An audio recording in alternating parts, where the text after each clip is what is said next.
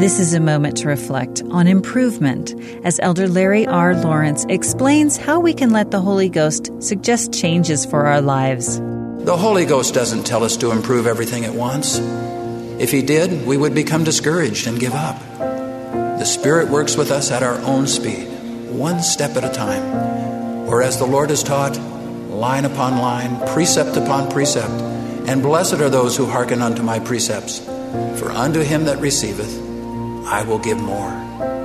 For example, if the Holy Ghost has been prompting you to say thank you more often and you respond to that prompting, then He may feel it's time for you to move on to something more challenging, like learning to say, I'm sorry, that was my fault.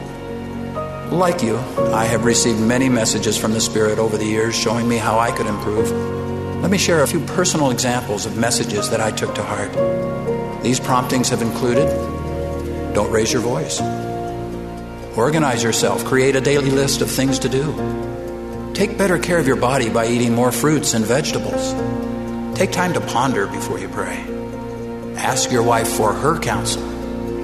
The atoning sacrifice of the Savior is what makes perfection or sanctification possible. We could never do it on our own, but God's grace is sufficient to help us.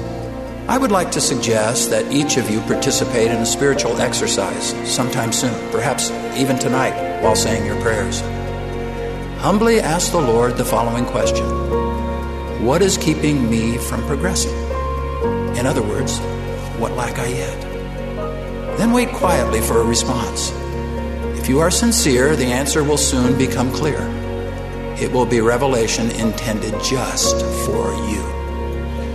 Years ago, I read these words of President Spencer W. Kimball, which had a lasting impact on me. He said, I have learned that where there is a prayerful heart, a hungering after righteousness, a forsaking of sins, and obedience to the commandments of God, the Lord pours out more and more light until there is finally power to pierce the heavenly veil. A person of such righteousness has the priceless promise that one day he shall see the Lord's face know that he is End of quote.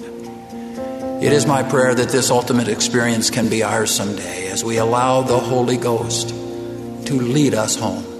That was an excerpt from Elder Larry R. Lawrence's talk, What Lack I Yet? This is a moment to reflect.